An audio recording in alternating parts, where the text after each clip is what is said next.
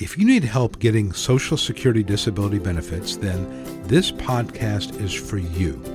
Give me 15 minutes and I'll pull back the curtain on disability and reveal the secrets to winning I've learned over the past 25 plus years.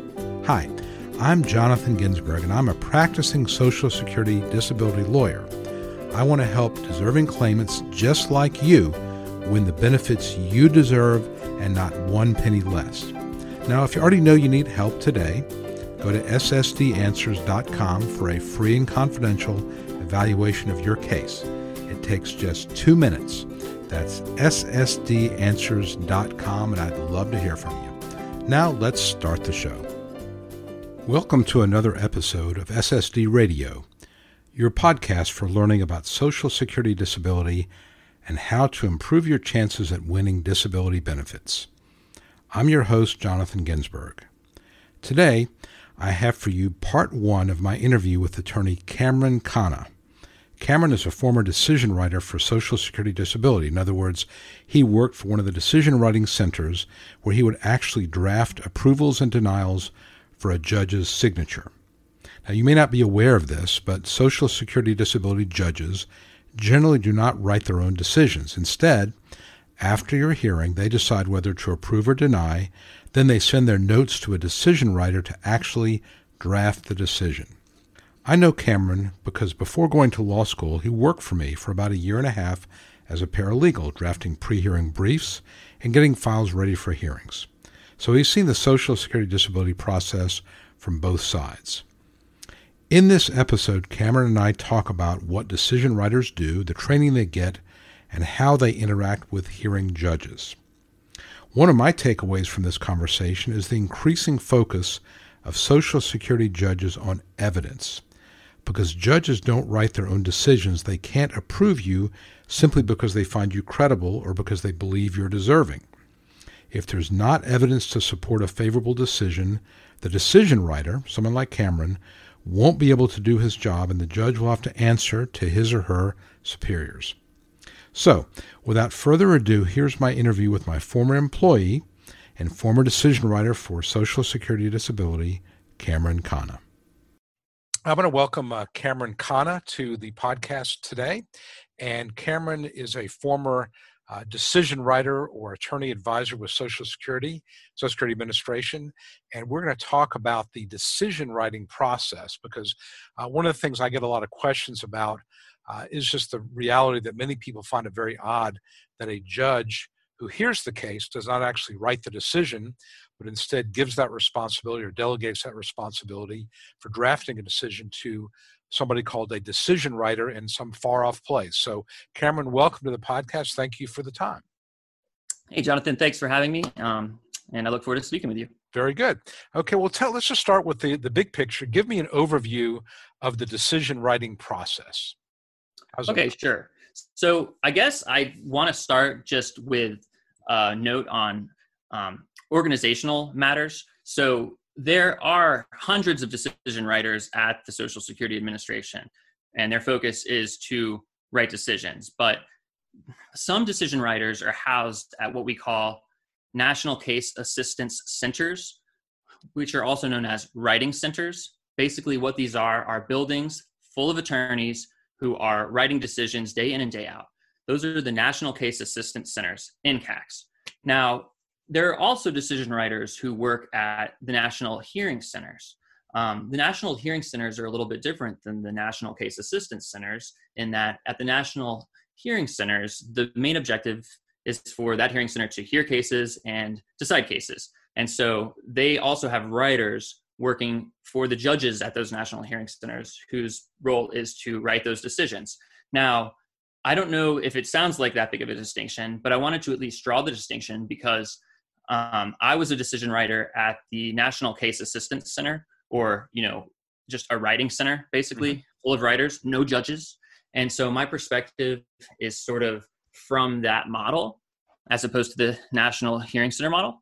Um, but I just wanted to mention that. Um, okay, that's, a, it's yeah. very interesting. Yeah, interesting. I did not know that, and I, am I'm, I'm assuming when you're talking about the national hearing centers, is that where they do the video hearings? Is that that? The- yes. So they do video hearings, and um, they may even do in-person hearings, but um, you know that actually leads me to one other thing I should mention that there are also hearing offices all across the country too. I mean, there's probably around 160 or something like that ballpark figure, and they also hear cases and decide cases. And at most, if not all of those hearing um, offices, you're also going to have writers. So there are a lot of writers all around the agency. Um, I guess one reason I mention what I mentioned though is because my perspective is that of somebody who works at a writing center. And so, therefore, I'm not working directly with any particular judge. Now, that would be the case if I were working at the National Hearing Center or at a hearing office. I would be working with either one judge or maybe a handful of judges, sort of in like a clerkship type capacity where I get to know the judge. Um, I work with them closely on a day-to-day basis. I know what they want. I know, you know, how they like to decide cases.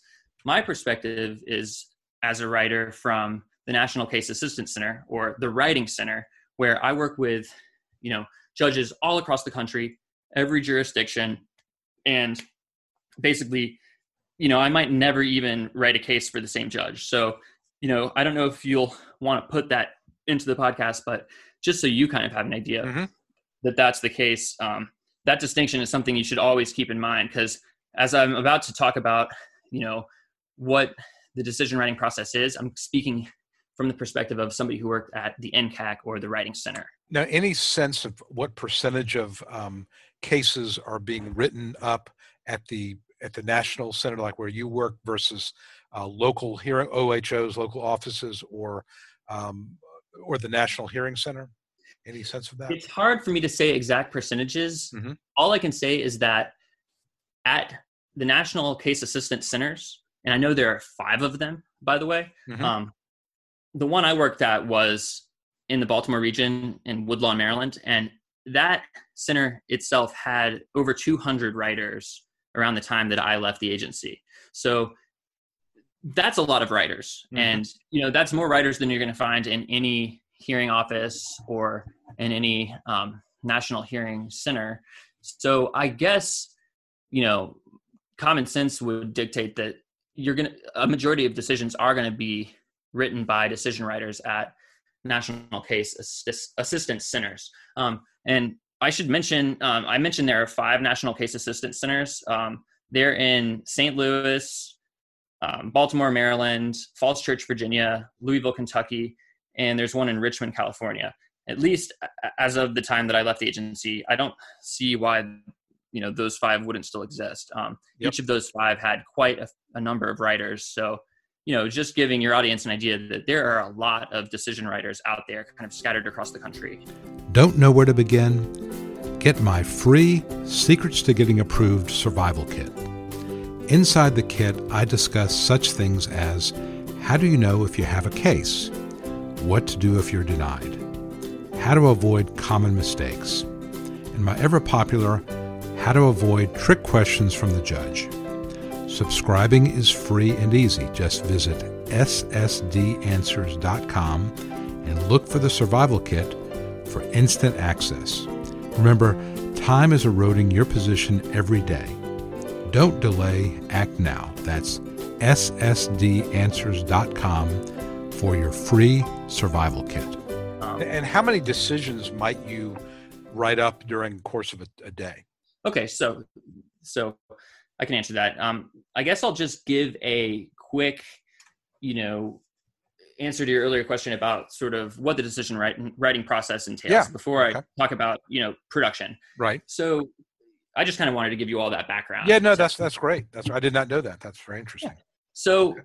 basically, what you have is, give me one second the case has been denied once or maybe twice, depending on the jurisdiction, and has finally made its way to an administrative law judge for a hearing. And the judge has finally taken a look at the case, heard the case, and rendered a decision.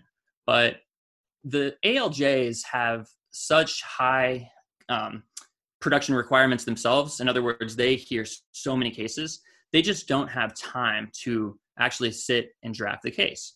Um, and that's, you know, people think it's bizarre that a decision writer writes the case even though they didn't hear it. Well, that has to do with the fact that ALJs just do not have time to sit and write the case. So it basically gets farmed out to decision writers who are either in house with the judge or at one of these writing centers, like I mentioned. Mm-hmm. Um, and what the judge will do is ideally draft up a set of what they call decision writing instructions. And will those instructions will give you the disposition, obviously, favorable, unfavorable, partially favorable. The list goes on. There are different types of dispositions, as you know. Mm-hmm. Um, so it'll it'll usually that'll be the first thing you'll see on the instructions.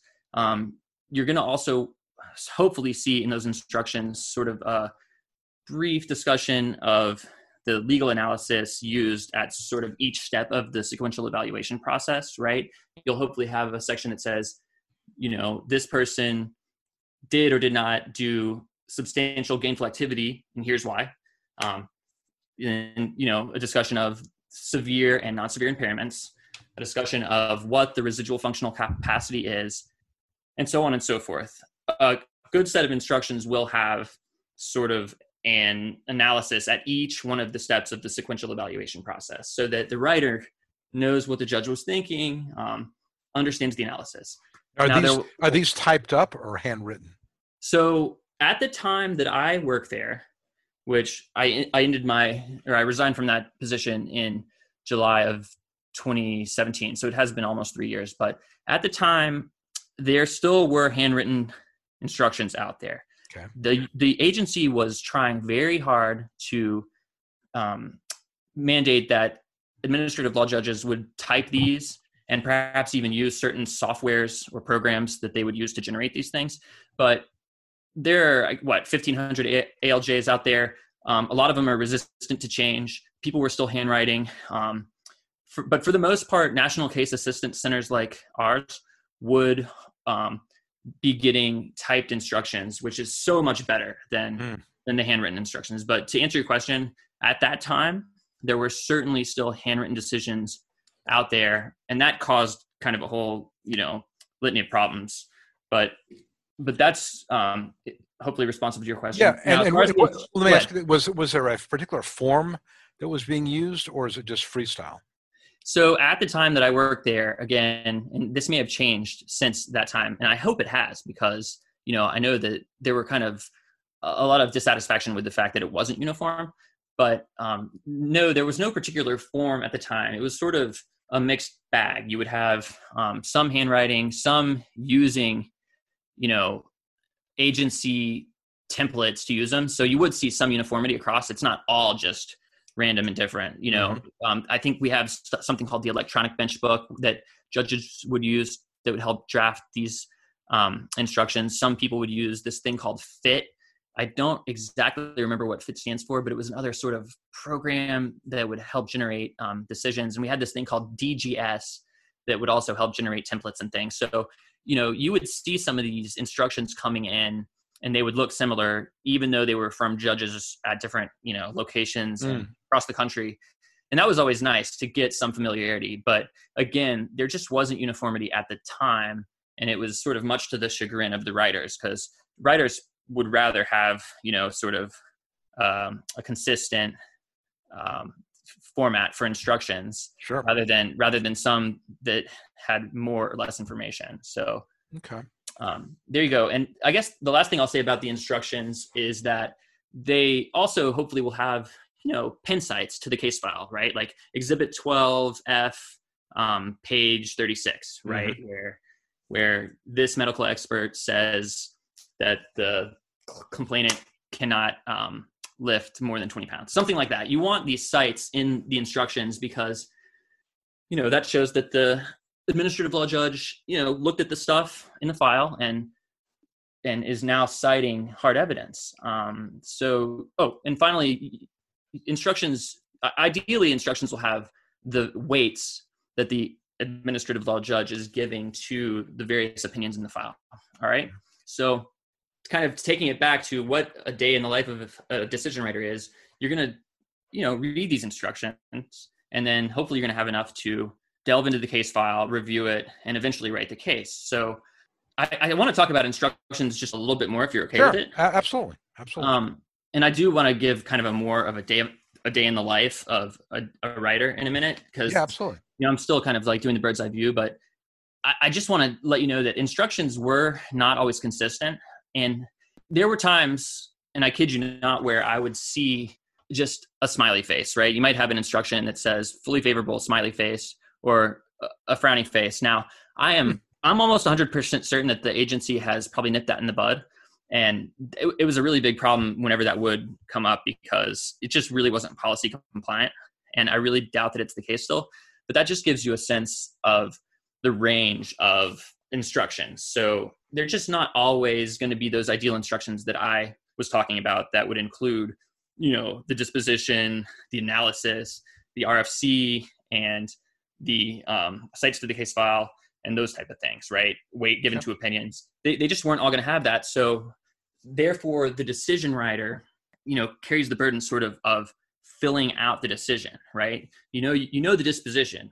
It's going to be unfavorable in this case, for example, mm-hmm. but we don't have much to go on as the writer. So we, um, as writers, will review that case file as intensely as possible and as thoroughly as possible to try to support this decision. And you know, but but most of the time, Jonathan, we would have the disposition, some sort of residual functional capacity, um, weights to the opinions, and those kind of things. You know, it were it was really the outliers that didn't have those. But you know, I just want to let you know so you know kind of what a decision writer faces sometimes with instructions. They're just not always consistent. And I hope they are now, right? Mm-hmm. Three years later.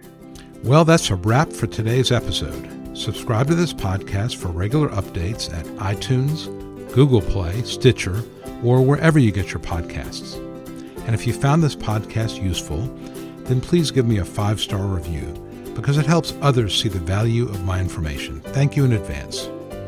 For a 100% free and confidential evaluation of your case, visit ssdanswers.com. That's ssdanswers.com. Don't delay, act now.